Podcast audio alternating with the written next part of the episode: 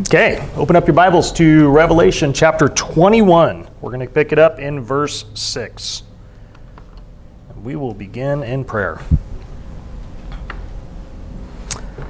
Father, Lord, we are here because we need to hear from you desperately, and we want our thoughts and our perceptions of what is to come, Lord, formed by you, not by popular thoughts or by what everyone else thinks, or maybe even our own misconceptions about eternity, Lord. We, we want you to show us what you have in store for us. So, Lord, would you please guide us and direct us this day? And help us, Lord, to understand what awaits us, Lord, in eternity. In Jesus' name we pray. Amen. All right, guys, so last week in, at the end of chapter 20, uh, we looked at what the great white throne judgment was going to look like. You know, it was going to be a time when Satan himself and all the lost that followed him would have their eternal sentences pronounced as they were cast into the lake of fire, you know, for all eternity.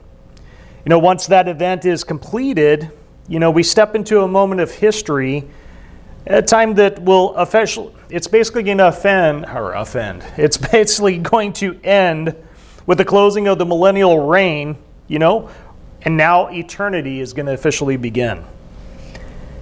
It's a time where Satan is gone, sin is gone, the judgment has taken place, and only the righteous are going to remain with God. So the only question that we have at that point, if we've gone through the millennial reign, is where and what will that be? What is that going to look like? We know the answer is going to be in heaven, but I think honestly, as I've been thinking about it this week, you know, I really do think that the majority of believers uh, or people who go to church, I should say, really have very little understanding about what the Bible really reveals about heaven. What, what heaven really is. We have thoughts and we have images in our minds of what we think heaven is going to be like, but it's not necessarily what the Bible says. It's kind of like bits and pieces of truth and mixed in with a lot of popular opinions of what we think heaven is going to be like. Uh, before I get into this study, though, I did a little bit of Google research. Took me about 3.71 seconds, I think, according to it. On yeah, just just wait for the pictures. Okay, how many Americans actually believe in heaven? And according to the Pew Research Center, they said that 73% of respondents believed in heaven. What was interesting is what they believe about heaven. So I have a picture for you. Okay, I have a chart. You know, what it shows is that two thirds of the adults believed believed that deceased people are re- reunited with others in heaven. So that was good. Had some good stuff there. But look at some of their other beliefs here. So they believe that in heaven that you're free from suffering, 69%. That's good. Are reunited with loved ones who died previously, 65%. Good. Can meet God, 62%. Have perfectly healthy bodies, 60%, are reunited with pets or animals that they knew on earth, 48%, can see, that's, it's all worth it, uh, can see what's happening on earth, 44%, can become angels, 43%, are able to have relationships with people who are still living on earth, 25%, and can choose whether they want to stop existing, 15%. So you can see, you know, it started out good, but then it just kindly digressed as it kept on going on, just strange views concerning heaven. So that's why it's important that you go straight to the source of what heaven is, and that comes through the Word of God. It's not based on popular opinion or what other people think. We need to understand what God says about heaven, and that's where we pick it up in Revelation chapter 21. So, verse 1 it says, Now I saw a new heaven and a new earth, for the first heaven and the first earth had passed away. Also, there was no more sea. When it says a new heaven and a new earth, new is not in the sense of the current heaven and earth completely being disregarded, completely being cast away. It's not going to have a completely different heaven and earth take its place but rather a heaven and earth that will be purified by fire and will have a new freshness to it that had not previously existed. You know, David Guzik, I, I, like his explanation of this. He says the ancient Greek word translated new here means new in character or freshness. It doesn't mean recent or new in time. This isn't the next heaven and next earth. This is the better heaven and the better earth replacing the old. So when we talk about the new heaven and the new earth, that's what we're talking about. Not another. It's not like, you know, God just wads this up and throws it away and starts with a whole new one. It, he's into restoration. I started laughing this morning. I, I thought about Irene's recent upgrade on her phone. And uh, she had, she, it's funny, you know, when you have a bunch of kids and you have your own phones, it, we just kind of pass things down as, as other get replaced. And, you know, she had had like a iPhone 5S for I don't know how many years, and the updates weren't working anymore, and having problems. The camera was terrible; she couldn't see it, and all these different things, right? Well, Melinda had upgraded. We upgraded her phone. I don't know a year or two ago, and she got the 13 or whatever it was, and we still had this other one kind of hanging around. She thought came to her one day. She's like, "Why am I messing with this phone? I can just, you know, put everything on this other one and have it." And it just made me laugh because she's like, "Look at all the things you can do." And it wasn't just new emojis that she was thrilled about, but it was, you know, look at all the things you can do and look at this camera how it works and all these things. And I'm just laughing because that's a 7. Okay, you know, and now they're up to 14s. I'm like, man, your mind would be blown if you saw the 14s and the cameras and everything else that are there. But that kind of is the thought behind this that, you know, we look at this heaven and this earth that exists now and we, we stare in amazement at the heavens and we look at, you know, we have these telescopes now, the Webb telescope, and we're seeing all these galaxies and we're seeing all these things. And it's like, wow, God made such an amazing universe. He made such an amazing creation. And we look at bodies and just how He's formed everything. And we're just blown away by that. But we need to understand that there is going to be a better heaven and a better earth and eternity, that's going to wait. And it's not going to be like from an iPhone 5 to a 7. You know, it's going to go even beyond from iPhone 5 to, you know, uh, the 14. If, if we keep on thinking about phones, it's like taking it back 50 years where it was rotary phones to the latest iPhone and how that would blow our minds if that happened at that time. We couldn't even understand it. You know, how can this thing do all of this? I mean, computers weren't even in existence. How can it do it? Well, that's about what we're going to experience on a much larger scale. You know, and it, it makes me think of how what we as Christians will experience. You know, if, if the Lord allows these bodies to one day die, if He does not return prior to that point, after our death, our bodies will continue to deteriorate. Okay? They'll continue to return back to ash as our souls reside with the Lord. But at the rapture, these same bodies, not different bodies, these same bodies, no matter how much they've broken down and deteriorated, they're going to be resurrected and permanently transformed into the bodies that are suitable for eternity. So the same bodies instantly upgraded and reformed. We think about the passage, you know, in 1 Corinthians chapter 15, where it says, Behold, I tell you a mystery, we shall not all sleep but we shall be changed in a moment, in the twinkling of an eye at the last trumpet. For the trumpet will sound, and the dead will be raised incorruptible, and we shall be changed. For this corruptible must put on incorruption, and this mortal must put on immortality. Or as Ries says, immorality. And I, they made fun of him at a conference I saw there. But, you know, we must put on immortality. They're, in essence, the same bodies that we lived and died in, yet they are raised without the corruption of the fall and made suitable for eternity in perfection. That's the upgrade. God loves to do that.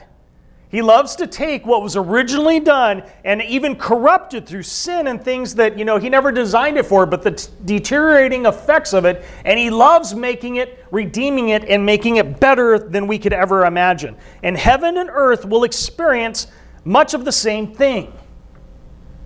In fact, the apostle Peter wrote something about this in 2 Peter chapter 3, verses 10 through 13. It says, but the day of the Lord will come as a thief in the night, in which the heavens will pass away with a great noise, and the elements will melt with fervent heat. Both the earth and the works that are, that are in it will be burnt up. Therefore, since all these things will be dissolved, what manner of persons ought you to be in holy conduct and godliness, looking forth and hastening the coming of the day of God? because of which the heavens will be dissolved, being on fire, and the elements will melt with fervent heat. Nevertheless, we, according to his promise, look for new heavens and a new earth in which righteousness dwells. They will be dissolved through fire. You know, there's a lot of people who point out the fact of, you know, we're, especially in this generation, we're very concerned about, or many people are very concerned about global warming. warming. And what I did, I, I, wanted to understand it better. So once again, I did my Google research this morning. And what I found out is it has increased the temperature on an average of 0.14 degrees every decade for the last however many decades since the 1800s that they've been measuring this. 0.14 degrees is what's gone up with the global warming. This is going to be much faster. this is going to melt with fervent heat. If you talk about global warming, this is going to be global warming in a really, really bad way. So maybe they don't understand it, but they're very prophetic in what is going to come to pass. It's going to become at that moment the new heavens and the new earth that's going to forever exist in perfection. I was thinking about you, Jim, when I was thinking about this fervent heat that dissolves everything in this purged by fire that's going to take place. And I think about, you know, just what you saw in the Forest Service and, and what would happen when there was a massive fire and the destruction, and yet the new birth that would come from that. And how those nutrients would go back in the soil, and you would see these things. It would take time, which this will obviously not take time, but you see the new growth and how it's even better than before in many different ways. Heaven and earth, as we know it, will still be recognizable, but it's going to be greatly upgraded beyond anything we could have ever imagined. Do you guys remember before there was like 20 or 30 shows of like home renovations? Now, if you have cable or streaming or whatever you use, there are so many, and I still enjoy watching them. I love it when they buy houses and flip them and they do all these things to it. And I think about, wow, I'd like to do that. And then I realize I can't. you know? And, you know, they have all these things, right? But remember when the first one came out? Do you remember the extreme home makeover with Ty Craig, I think his name was? And it was the whole thing where he would pull up, you know, they would take this family that had great needs and their house was too small or whatever it was, and they would ship them off to Disneyland and they'd go playing for two or three days and the whole neighborhood would come running down the street and they'd have all kinds of construction crews. And then remember, they'd bring them back, you know, and they would block the house by a big bus, right? And then they would have everybody with a bullhorn. They're like, driver, move that bus. And then everything, you know, they pull out and they see this house and like, ah, you know, and they'd go and do it, all right? Heaven's going to be a lot better. Okay? It's going to be a lot better than that. Notice also that John states the hev- first, I'm sorry, the first heaven and the first earth had passed away. Notice that. The first heaven and the first earth. Just like we read in Peter's epistle, and the Lord Himself also refer to this. In Luke chapter 21 33, it says, Heaven and earth will pass away, but my words will no means pass away. Isn't it interesting when you think about that term? We read that and we're familiar with that, but the, the term pass away. When someone dies, what do we say? Johnny passed away. We, we, we think of it as, you know, a death that occurred. And yes, it's true. He died, his body finally failed, but that same body will be resurrected and upgraded in eternity. But we say passed away. And Jesus was like, heaven and earth will pass away. It's going to be upgraded, it's going to be resurrected in a sense. There's going to be these things that are going to happen. As a side note, we also learn from this passage that the new earth will not have any sea. And that's a huge change. Just think about that when two thirds of our earth right now is covered by water. Think of how that affects the climate. Think about all the things, you know, our natural sources for drinking, everything. But that's it's not going to be necessary. You know, in the Bible, the sea is understood many times to be the place of the dead or where evil resides. You think about Revelation chapter 20, verse 13, it said, The sea gave up the dead who were in it, and death and Hades delivered up the dead who were in them, and they were judged each according to his works. We were talking about that last week. So, in a Jewish mindset, especially, they associated evil and dead with the sea. Now, some people come to the conclusion that the new heaven and the new earth will coincide with the millennial reign. They will say that this will happen at the same time. But there are so many references about the sea's existence during the millennial reign that it seems to rule that possibility out. I just pulled up one of them. You know, Psalm 72, verse 8, it says, He shall have dominion also from sea to sea and from the river to the ends of the earth. And there's multitudes of different references about the sea during the millennial kingdom. So this cannot be at the same time. Because at the new heaven and the new earth, there will not be any sea, no oceans. It's easy to understand which earth the Bible is referring to, right? New heaven, new earth. We, we all get it. Okay, I, I know which earth you're talking about, but some people are confused as to which heaven. Because, you know, in the Bible, it talks about three different heavens, and not like in a Mormon sense where they have different levels of heavens, you know, that you graduate from, and some people, really, really, really bad people, get on the lowest one. That's not what it's talking about. This is talking about the sense that, you know, you have the third heaven, which the Bible refers to that, especially in Paul's writings, you see that refer to that in the sense of God's dwelling place. That is, that, that is not affected by any of this. That remains the same. But the first and second heavens, which are referring to the sky, which is the atmosphere in which we can see the blue outside today, we'll see that for a few more weeks. And then the, uh, you have the second heavens, which is the outer space, planets stars, those types of things. Those are the heavens that will be made new. And again, you think about what's going on right now with all this interest. With it really is amazing to look at these images that are coming back from the Webb telescope, right? It's gone further than ever and they're seeing things and they're like, ah, this is just crazy. What, how far this goes, and it's it's ruining a lot of their preconceived ideas of how the universe was formed, and all this stuff is finally happening. God's like, eh, thanks for building the telescope. you know, you can kind of see that doesn't pan out the way you thought it did. But think of all those things being made new. Then John goes on to describe the new Jerusalem that descends from heaven. It says, verse 2 Then I, John, saw the holy city, New Jerusalem, coming out of heaven from God, prepared as a bride adorned for her husband. First of all, notice it's a holy city prepared as a bride adorned for her husband. This is meant to be a very vivid description of how beautiful this city's entrance will be at that time. Just think of the tradition of the bride being prepared for her husband before the wedding. We still have that same tradition. You know, the bride is, you have the bridesmaids and you keep them separate from the husband. I mean, generally speaking, uh, it's interesting. I, the last couple of weddings that I did, that wasn't the case. It was really strange because now they take the pictures before. So it's still some of that moment, honestly. It really still some of that moment for the groom because he's already seen his bride.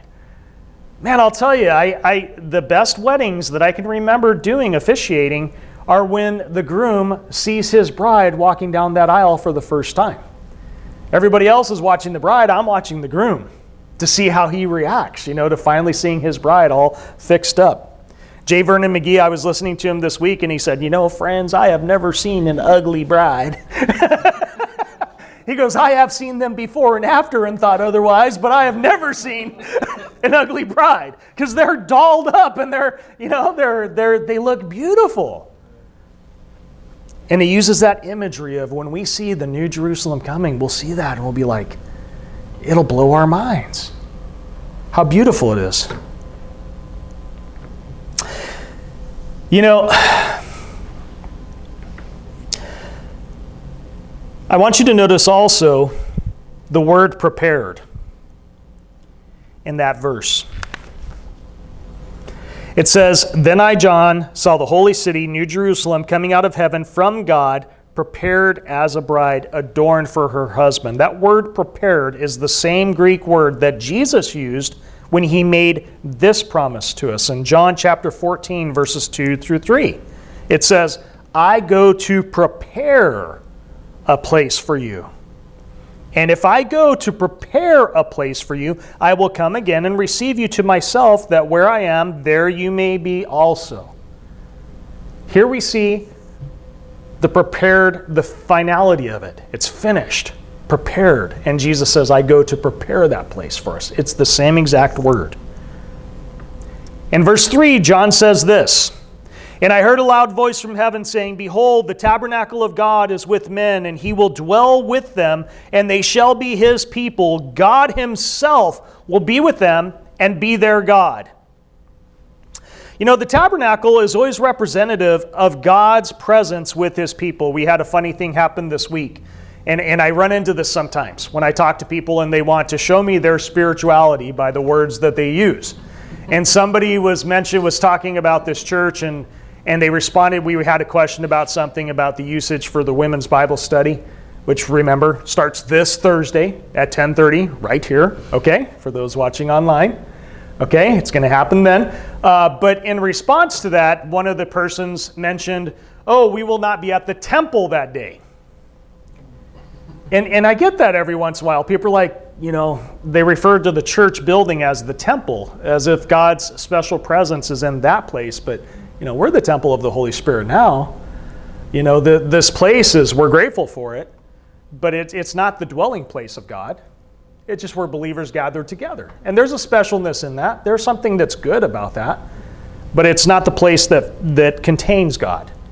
But when you think about, you know, behold, the tabernacle of God is with men, think about all the different times where the tabernacle or the presence of God was in a very special way.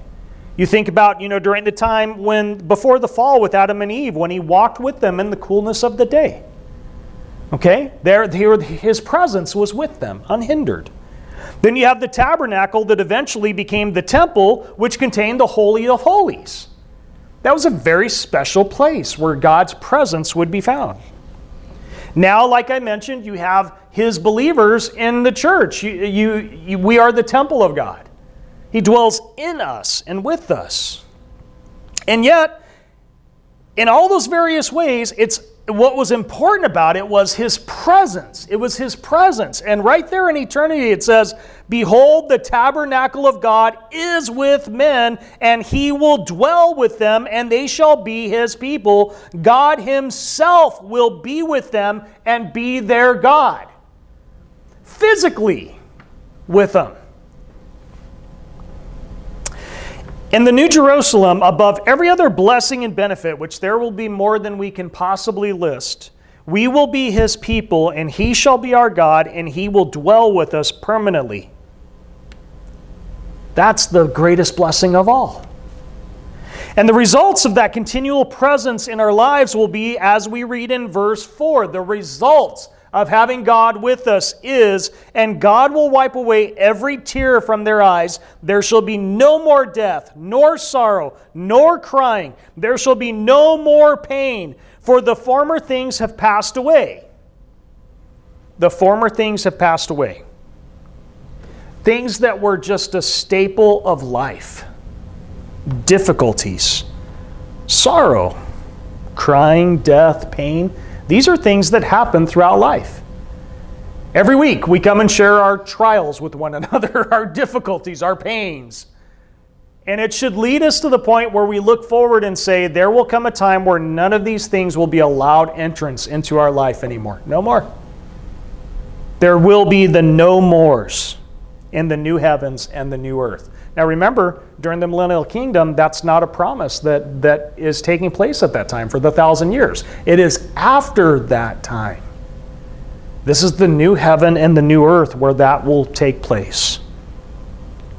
Verse 5 Then he sat on the, then he who sat on the throne said, Behold, I make all things new. And he said to me, Write, for these words are true and faithful.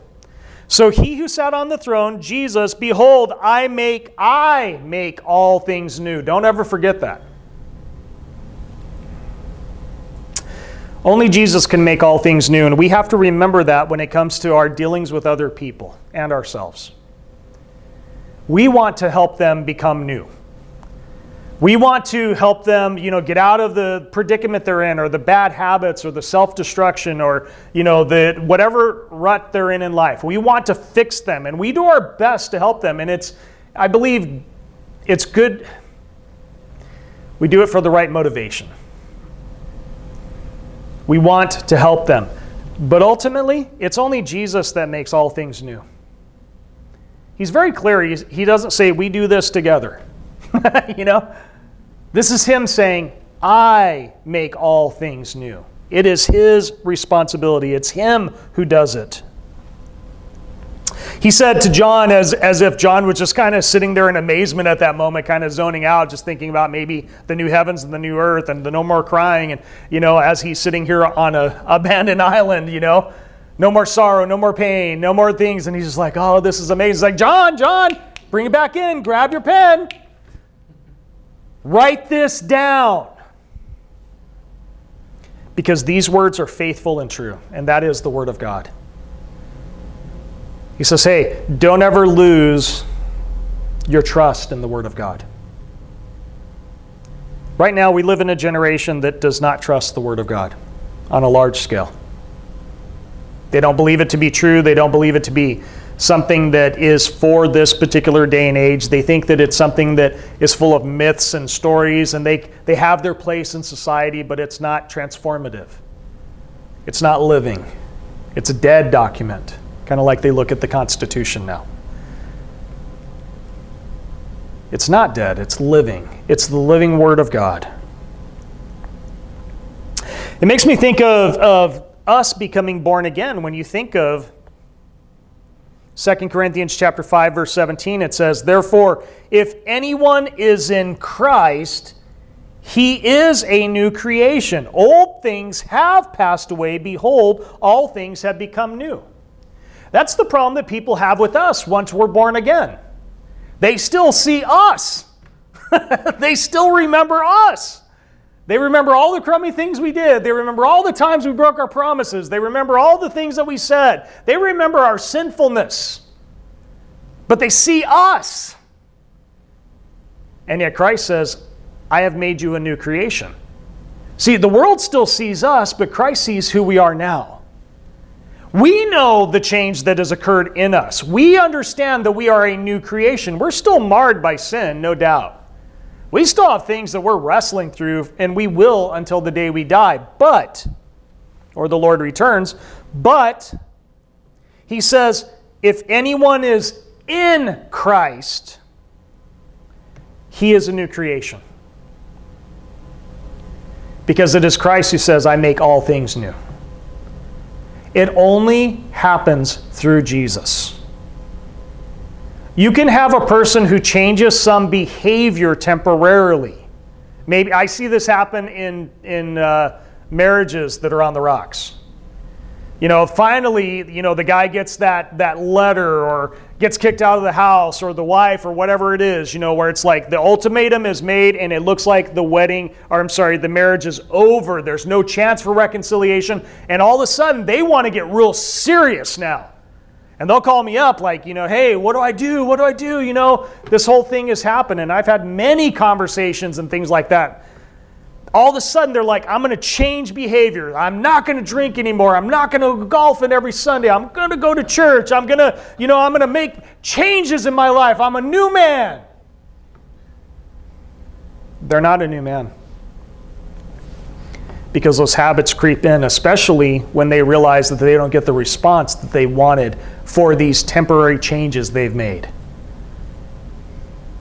Those, those motivations are very short lived. And it becomes evident that they're not a new creation. It's the same old man that just made some more promises that they just broke again. And unfortunately, that spouse has lived through that many, many times, and they're not willing to give them the chance. My heart does break for the men or women that really do try to make those changes, and you see them go through months, maybe years of trying to reconcile their relationship. But so much damage has been done that it's very, very hard for that spouse to trust them. I'll tell you the ones that I have seen that have actually there's been reconciliation. Even within this ministry, I've been privileged to see it a couple of times. It started with Jesus. That spouse was not just making some new changes in their life, they were born again. And they were becoming a new creation from the inside out. And I always tell them, you can't do anything on, on the damage that has been done. You can only ask for forgiveness. But now your number one relationship is you and the Lord. And the only thing that will prove to them that this time it's going to change is if they see you continue to grow in the Lord. If they see what Christ is doing in you, there will still be hope for your marriage. If they do not see that, you will fail them again. It has to be Christ in you. It has to be Him making you a new creation, capable of being the husband that you want to be. They have to see something beyond your efforts. He makes all things new. And He's going to do the same with all of creation the new heaven and the new earth, not just us as born again believers, but in creation. One commentator points out the beauty of redemption. It talks about he says our instinct is to be so is to be romantic I'm sorry. Our instinct is to romantically consider innocence as man's perfect state and wish Adam would never have done what he did. So our, we look back like romantically at this. We're like, I wish Adam had never done what he did. I, I wish there was never sin and we would be perfect as human beings. And that's the highest level. That's what he's explaining. We think that's like the highest level. But we fail to recognize that redeemed man is greater than innocent man. That we gain more in Jesus that we, than we ever lost in Adam. God's perfect state is one of redemption, not innocence. Just think of that, that quote right there. We gain more in Jesus than we ever lost in Adam. That is a profound observation. God's perfect state is one of redemption, not innocence. Because it's Christ in us through redemption, we gain more than we lost in Adam. That's powerful. Then Jesus says in verse 6 And he said to me, It is done. I am the Alpha and the Omega, the beginning and the end. I will give of the fountain of the water of life freely to him who thirsts. He who overcomes shall inherit all things, and I will be his God, and he shall be my son. He says, It is done. I am the Alpha and the Omega, the beginning and the end. And at this point, think about all that's taken place. The judgments have already passed. The great white throne judgments are done. The Bema Seat judgment is done. And now it's Jesus enjoying the fruits of his sacrifice as he celebrates with those who overcame that judgment and that eternal condemnation through his blood. To them he says, I will give of the fountain of the water of life freely to him who thirsts. He who overcomes shall inherit all things, and I will be his God, and he shall be my son. This is the promise to the redeemed in eternity. Nothing will ever get in the way of that happening ever again. Nothing. Sin will not separate you from God. See, right now, we can be born again. You can be on your way to heaven. But sin, sin still separates you from God. You know that, don't you? We know that when we enter into sin, we feel distant from God. We feel like the connection is broken. We feel like something has taken place that has interrupted that relationship with my Lord. And until that sin is taken care of and, and confessed, we don't feel like the connection is there. In eternity, there will not be any disconnect ever. The presence will always be there. There will be nothing that will interrupt that relationship ever again. Think about the refreshing, nat- refreshing nature of fresh water to someone who is parched or dying of thirst. You know, it's funny uh, lately because, you know, I've been having to work out back a lot lately, just be, based on our crew. It's what we have to do to make it through each day. And I come home and I am like thirsty. And my kids and my wife, I thank God that, you know, I typically have a meal waiting for us, although our dinner time is much later than the average family. Uh, but there's water always with our meal, ice cold water. And just this week, you know, I, I I always get home and I make my own cup of water. And she's like, You already got water out there. It's like, You, uh, you don't understand. I need two cups. okay? I am thirsty because I don't even have time to think about it during work. You know, so I come home and I drink a lot of water because I just, that's what it takes. And it's refreshing. Cool water is refreshing. After, uh, if you go out and cut the grass or you go out and whatever it is that you do hard work, there is nothing better than a fresh cup of cool water. I know some people would have a different beverage in mind, but I'm telling you, water is better. Okay? It satisfies you. When you think of Matthew chapter 5, verse 6 in the Beatitudes, remember Jesus says, Blessed are those who hunger and thirst for righteousness for they shall be filled. He was talking about this time. They shall be filled. He says, Now I, I will give of the fountain of the water of life freely to him who thirsts. He says, I will give it to you freely. But notice in verse 8, the opposite is true for those who rejected him. In verse 8, it says, But the cowardly, unbelieving, abominable, murderers, sexually immoral, sorcerers, idolaters, and all liars shall have their part in the lake which burns with fire and brimstone, which is the second death. You know, we, we've talked about very similar things over the last few weeks, so we're not going to go over this territory again. We've had a lot of judgment over the last few weeks. I think you guys got the point. But one observation that I do want to take some time to point out is the very first one that's mentioned. But the cowardly. It's easy to understand why unbelieving, murderers, sexually immoral, sorcerers, idolaters, liars, it's, it's easy to understand those, why they're cast into the lake of fire. But cowardly.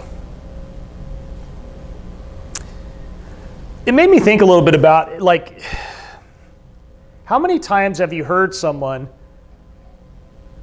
who boldly and defiantly, when, if, if they're in a, a, serious conversation about eternity, somebody says, Are you saved? Do you believe you're going to heaven or hell? And they will almost jokingly say, Well, I guess I'm going to hell. I, I guess that's where I'm going. And they say it in such a way that they think they're being very brave and edgy. Wow, look at the confidence of that person. They will truly be able to say, I did it my way. Yes, you did. And there's that sense of how brave they are. To go into eternity knowing they could go to hell. Wow, such a brave person. And God says, the cowardly. They're cowardly. You know why? We've been, uh, I know Irene has read a lot from uh, Larry Crabb, psychologist that's a Christian psychologist. He wrote some pretty prof- profound things, and I've read some of his stuff too, and it's been really good. This man was thoroughly, he was very realistic about suffering in this life. And he was he was met by a lot of people's needs and there was a lot of suffering that he had to deal with constantly. And as a psychologist he had to be able to explain these things and as a christian psychologist he he would have to really dig into it a little bit deeper. But one thing that i remember that i read that he said one time is you know he talked about the fact that christianity is is in a sense christians tremble as they go through life there's a sense of trembling that occurs as we go through this life due to suffering and hardships. We trust God. We know the truth. We know what it is, but there are things that happen, such as cancer diagnosis or losses of financial security or you know betrayal. Any of those things that take place, place health issues that happen, and we follow the Lord, but we tremble as we follow Him. There's a very real sense to that. It doesn't make us cowards. It actually shows how brave we really are. Because even though we tremble, we follow. You know, bravery is not displayed in never having fear. We, we know that, right? Bravery is when you are confronted with fear and you still do what must be done. That's bravery. You know, when you think of the men and women who died on 9 11 as they ran into the towers that were on fire, as people were running out of those towers, and they truly understood the danger. See, most, most people that were around that area didn't completely comprehend the danger, but they're trained to look at the structure. They're trained to understand this is a dire circumstance and this whole thing can collapse. And when they push past the fear to still run into the place that they know may lead to their own death, that is bravery at the highest level because they understand the full consequences. And as Christians, we understand the full consequences. We understand when you follow Christ in this life, you will have tribulation. There will be things that will go wrong. There may be great suffering in your life for following Jesus. If we lived in other countries, we would understand it even more than we do here. Because for many, it's a death sentence. And yet they tremble as they follow him. They're not cowards, they're brave. The cowardly go with the flow to avoid anything that messes up their life. And the first thing that he says is the cowardly will be in the lake of fire. Because they were afraid to follow the inkling of the Holy Spirit that was tapping them on the shoulder, saying, There's more than this. This will never fulfill you. This will never satisfy you. They were afraid to tell their friends, I, I, I can't live this way anymore. I want to go to church. They were afraid to talk about, I went to church and man, what this, what this guy said really touched my heart. You know, they were afraid to pursue any deeper relationship. It was fear that kept them. He says, the cowardly. They'll inherit the lake of fire. Verse 9 begins to give a description of the New Jerusalem. It says, Then one of the seven angels who had the seven bowls filled with the seven last plagues came to me and talked with me, saying, Come, I will show you the bride, the Lamb's wife. And he carried me away in the Spirit to a great and high mountain and showed me the great city the holy Jerusalem descending out of heaven from God, the new Jerusalem. This is going to be, from my understanding and what I've been able to research, I really believe this is going to be the eternal dwelling place of the church. Because,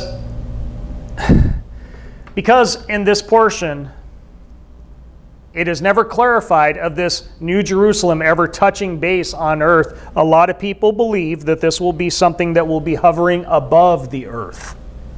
And I can agree with that. A place where we will be freely, we will be able to freely able to go back and forth to. Just think about because our bodies are not going to be limited. Jesus told us that.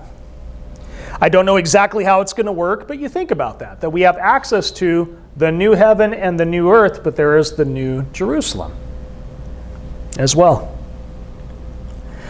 In verse 11, he begins to describe this place, this splendor. It says, Having the glory of God, her light, her light was like a most precious stone, like a jasper stone, clear as crystal. It made me think of the Crystal Cathedral.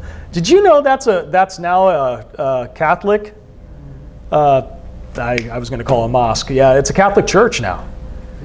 Yeah, the, yeah, the Christian cathedral. Hmm. Uh, after she had a great, I'm sorry, after she had a great and high wall with 12 gates, and the twelve angels at the gates, and the names were written on them, which are the names of the twelve tribes of the children of Israel. Three gates on the east, three gates on the north, three gates on the south, and three gates on the west. First of all, I want you to notice Israel. Notice that. The church does not replace Israel ever. Even in eternity, Israel still has its place. And then we see the mention of the apostles representing the church as well. In verse 14, it says, Now the wall of the city had 12 foundations, and on them were the names of the 12 apostles of the Lamb. Now, again, there everybody debates on was Paul on there or not. You know, was it was it the other one that was put on there? I mean, who, who we'll find out when we get there. Okay, we'll know at that time. So you have the 12 tribes of Israel represented by the 12 gates, and you have the 12 apostles, which are represented on the 12 foundations of the wall of the city.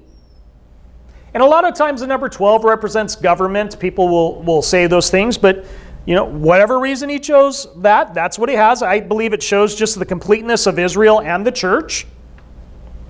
All the more proof to me that, again, the church never replaces Israel, and they both will play a significant role in God's redemptive plan. And so much so that they will be forever recognized for all eternity. I, it made me think of the modern practice of getting your name engraved on a park bench or a church brick or whatever it is. You know, I mean, you you have you've donated, so you get your name on this brick, and there's so much like, wow, your name is on that. Boy, I'll tell you what, that that takes it to a whole different level, doesn't it? Then comes more details that I believe are intended really just to blow our minds. I don't know that we can fully put our minds around this stuff, but in verse 15 it says, And he who talked with me had a gold reed to measure the city, its gates, and its wall. The city is laid out as a square its length is as great as its breadth, and he measured the city with the reed 12,000 furlongs. Its length, breadth, and height are equal. Then he measured its wall 144 cubits according to the measure of man, that is, of an angel. The construction of its wall was of jasper. The city was pure gold, like, like clear glass. The foundations of the wall of the city were adorned with all kinds of precious stones.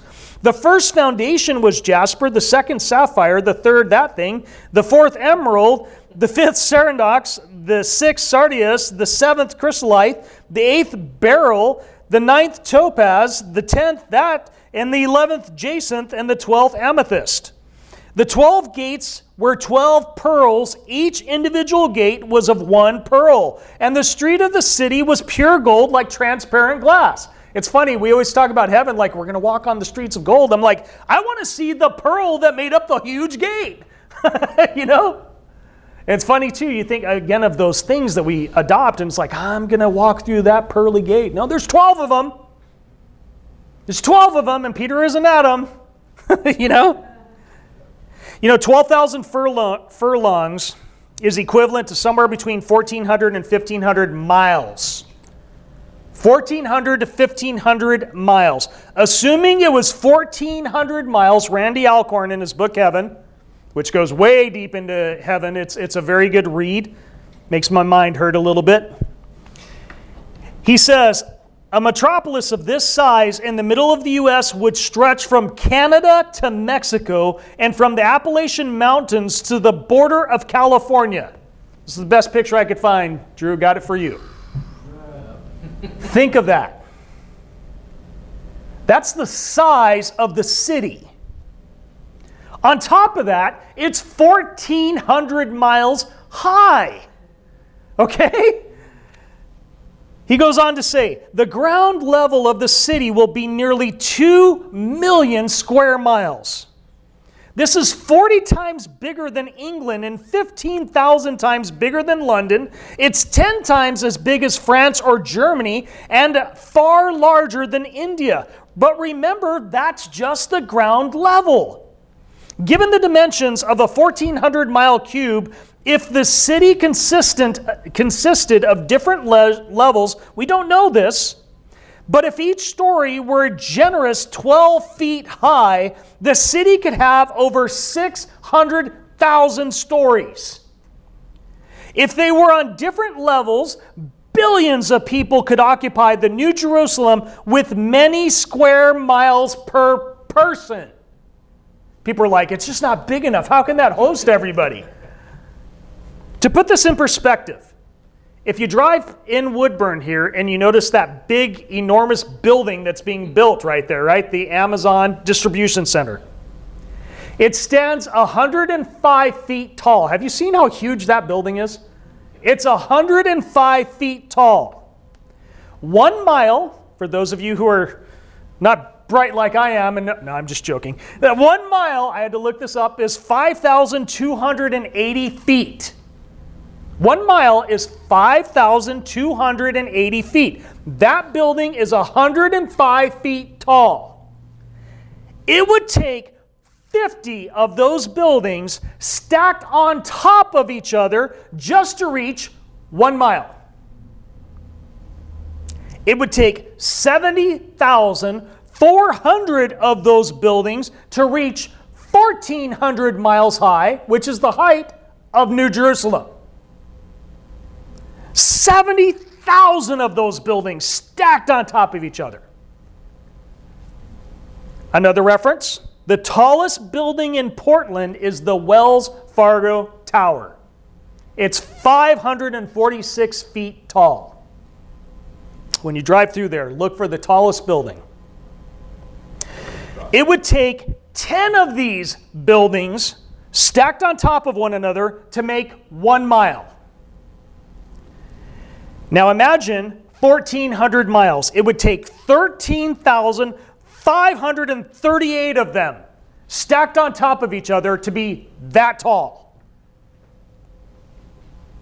And I doubt that God will run into the construction codes and the difficulties that our modern day builders run into. So imagine what he could do with that amount of room.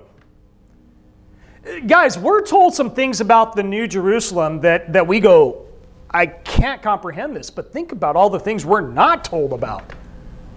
He's just telling us the size and some of the stones that make up the building and, and the pearly gates and all this. I mean, that's great information, but that's a taste of what it contains and what it'll be like. One other commentator, and this is definitely speculation, but I found it interesting. Harry Moore, Henry Morris guessing that there will have been 100 billion people in the human race throughout history. So at the time he was alive, he said, let's just assume there's been 100 billion people that have lived.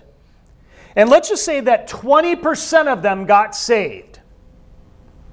He calculated that each person would have a block with about 75 acres on each face of the earth or of the New Jerusalem to call their own. 75 acres, if that were to be accurate.